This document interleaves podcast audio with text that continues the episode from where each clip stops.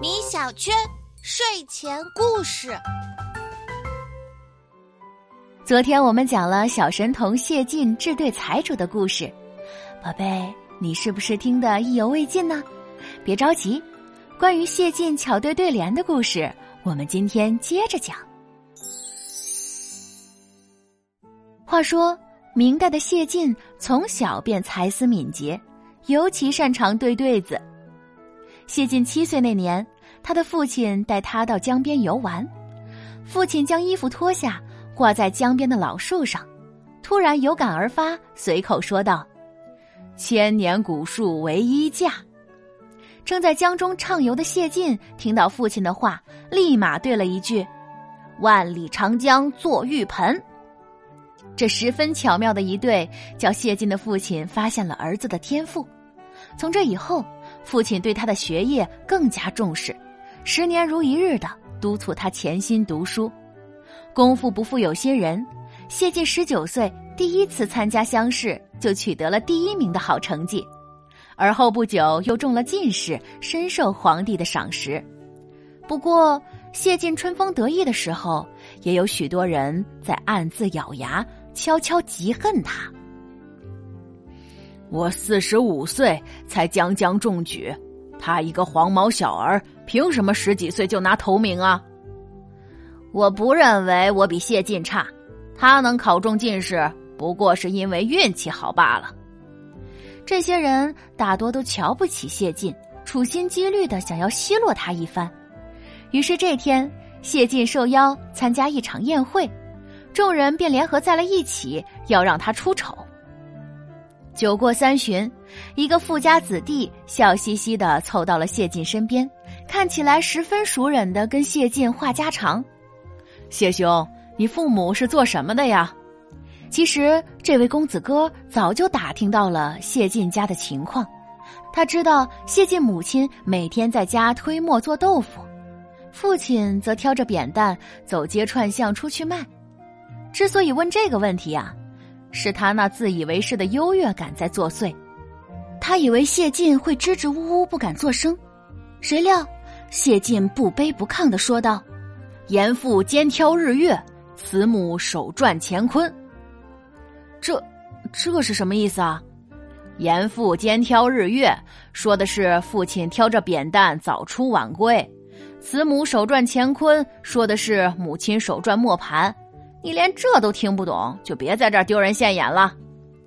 这个公子哥嘲讽谢晋不成，反被奚落了一顿，咬着牙说道：“我确实不如谢兄才华出众。”但今日在场才子众多，谢兄敢与他们比试比试吗？原来啊，这个问题只是个开始。席间众人早就准备了很多自认为绝妙的对联，想要刁难谢晋呢。一位备受众人推崇的才子率先说道：“我有一个宏伟大气的妙联，不知谢兄敢不敢对？”谢晋淡然一笑：“哼，有何不敢？我的上联是。”天作棋盘，星作子，谁人敢下？这位才子为了做出这个上联，苦思冥想了整整一个月，料定谢晋对不出来。谁知谢晋只想了一会儿，便张嘴说道：“我的下联是：地作琵琶，路作弦，哪个能弹？”席间静了一瞬，而后响起了稀疏的掌声。这下联与上联结合在一起，旷达开阔，堪称绝妙啊！这般才子出的对联都难不住谢晋，其他人准备的对他来说不过是小菜一碟儿。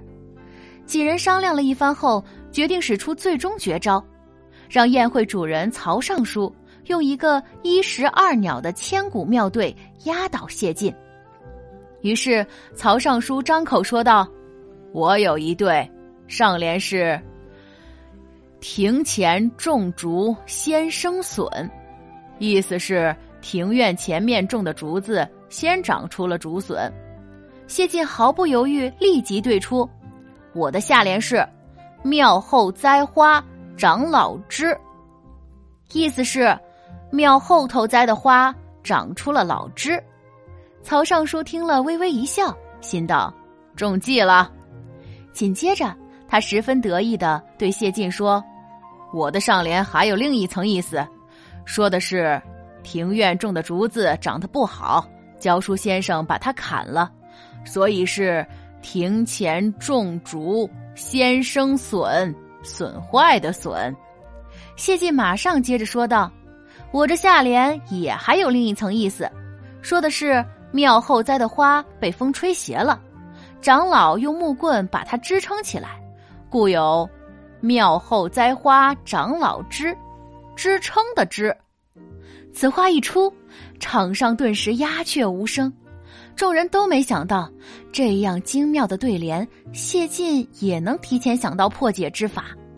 不一会儿，曹尚书不禁由衷的赞许道：“谢晋真乃盖世奇才也。”有了曹尚书带头。席间众人也纷纷为谢晋拍手叫好，无不赞叹谢晋的才能。据说后来大家都称谢晋为明朝第一才子呢。谢晋凭借着自己的才华，逐渐得到了众人的认可。我们要相信，才华就是最锋利的宝剑，能够为你排除万难，所向披靡。好了，宝贝，今天的故事到这里就结束了，晚安吧。